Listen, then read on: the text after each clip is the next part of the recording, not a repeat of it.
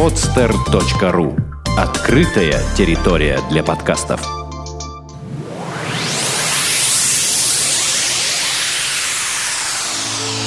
Подкаст о людях. О людях. За чашкой чая. Нет понятия комедийный актер, не комедийный актер. Есть понятие артист. Обратите внимание, почему Никулин интересен в комедии? А потому что он никогда не бывает чисто комедийным. У него всегда есть какая-то внутри заложенная грусть. Он ведь не играет комедию. Он играет человека, попавшего в комическую ситуацию. А он такой же человек. Дело в том, что он был просто очень большой артист. Любой талантливый по-настоящему актер может сыграть и комедийную, и трагическую роль, но всегда он будет исходить из существа самого человека и ситуации, в которую он попал.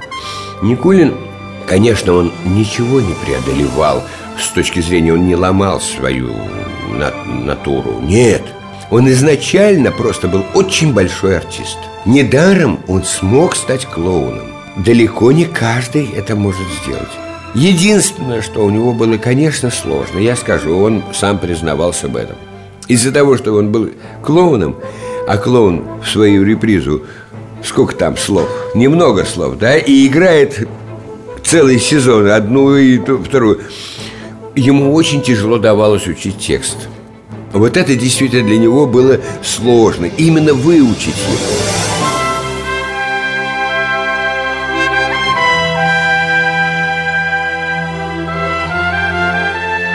Кстати, у него совершенно гениальная книга. Вот это его книжка, которая «Воспоминания». Это потрясающая книга. И я, кстати, был свидетелем, как он начинал работать над этой книгой. И начинал работать он над ней именно там, на съемках они сражались за Родину.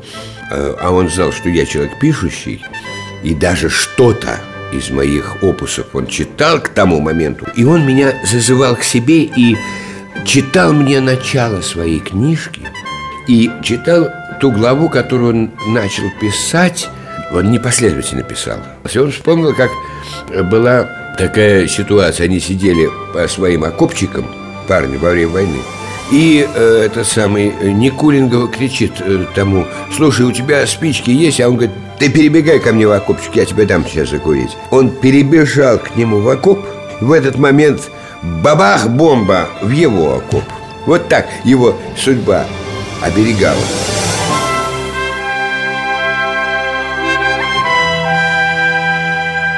У него не было трагического в жизни как такового. Конечно, э, у него, как у всех э, людей, живших в нашу эпоху, в ту эпоху была масса всяческой сложности, были болезни, естественно. Он не был очень, так сказать, атлетически здоровым человеком. У него была чудная жена Татьяна Николаевна, и они прожили замечательную жизнь. С сыном, кстати, Максим, когда он входил в э, юношеский, так сказать, возраст, у него были сложные взаимоотношения с э, папой. Юрий Владимирович только вздыхал. Моему сыну исполнилось 18 лет, и он имеет право на жену. Как раз Максим, ему только исполнилось 18 лет, он первый раз женился. Он, конечно, переживал и это. Но вот трагизма как такового, вот, ну, сказать, чтобы вот у него было трагическое там, ну, нет. Кстати сказать, у него было только одно. Он очень переживал за окружающих. Даже не за себя, не за свои какие-то дела – а за окружающих. И вот мы с ним, когда встречались или когда звонили, созванивались по телефону, он, кстати, довольно часто мне тоже звонил, вдруг ни с того ни с сего мог позвонить. Он, кстати, обожал звонить по телефону. Он открывал записную книжку, листал ее и звонил, э, обзванивал. Вот если свободное время у него было, вот свободное, он в цирке не был занят, там или в кино.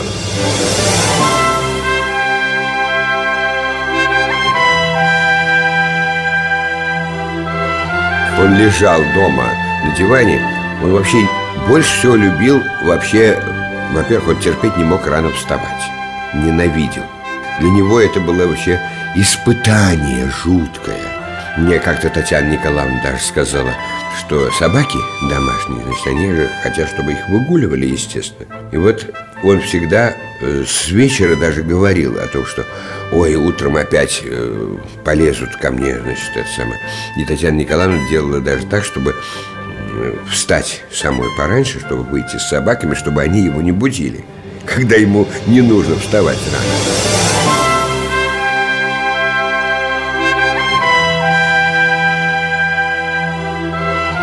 Была очень смешная ситуация. Когда Никулину исполнилось 60 лет, он ведь сказал так, что мне исполнится 60 лет, и я из клоунов, то есть из цирка, уйду. Другой разговор, что так получилось, что его сразу попросили стать директором цирка. Но с арены я должен уйти, потому что говорит, старый клоун – это жалкое зрелище. Седой клоун – это жалкое зрелище. И вот была такая интересная ситуация. Ему исполнилось 60 лет, и он последние свои э, спектакли играл в Твери. И вдруг в газете «Правда» появляется огромная статья под названием «Прощание с клоуном» и фотография Никулина. А я в тот момент выписывал газету «Правда», я открываю, и у меня сердце прямо падает. Прощание с клоуном, что умер, значит. Только я вот прочел, раздается телефонный звонок. Никулин. Мальчик Петя, здравствуй. Я говорю, дядя Юра Никулин, ой, кошмар, я сейчас читаю вот статью. Он говорит, подожди, подожди, подожди, знаешь, знаешь, такая штука, один человек открывает газету и видит некролог на себя. Он читает, ну, говорит, там, наверное, ошиблись, что ли, или что? Читает, в ужасе совершенном, как же так, я же жив, а вот некролог на меня. И звонит своему приятелю и говорит ему, слушай, ты вот сегодня читал эту вот газету, вот, там вот некролог на меня. Тот говорит, читал. Он говорит, а ты откуда?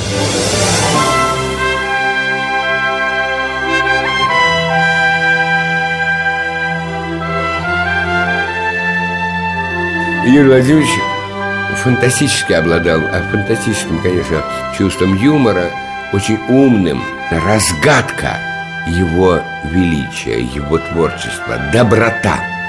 Абсолютно во всем, что он делал. За весь 20 век клоунов было пять, максимум. А почему? Именно потому, что вот клоунов любят все. Я никогда не забуду, как Никулин выступал на каком-то, когда э, была вот эта перестройка и вся вот этот кошмар был, и Никулин вышел выступать там, что у них нечем кормить там тигров и все прочее. Он сказал такую вещь. Вы знаете что? Если вот этого не будет, я с этими тиграми приду к вам к Моссовету, и вот тогда посмотрим. То уважительное отношение к человеку, которое было у Никулина, и то, что вот одни делают там с криком, с чем-нибудь, он делал юмором. У него было потрясающее, конечно, чувство юмора. Он находил такую интонацию и такой ход в своих мыслях, что он обезоруживал этим. Понимаешь, на него можно прийти было с э, бронетранспортерами, и все эти бронетранспортеры бы не стреляли, потому что он обезоруживал своим юмором, своей добротой – своим высочайшим профессионализмом, своим э, вот этим феноменальным, конечно, человеческим обаянием.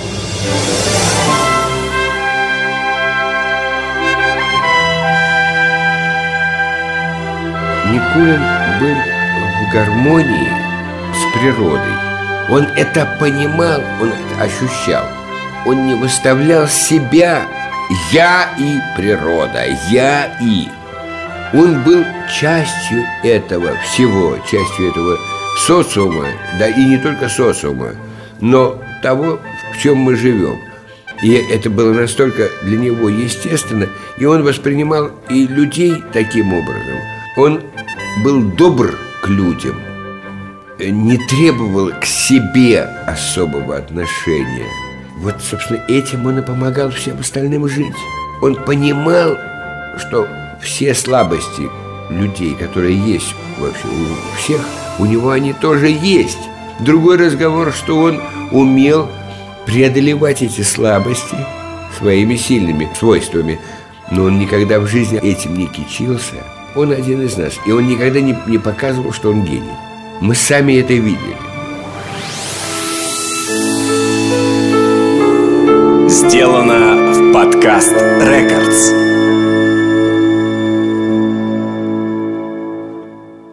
Скачать другие выпуски подкаста вы можете на podster.ru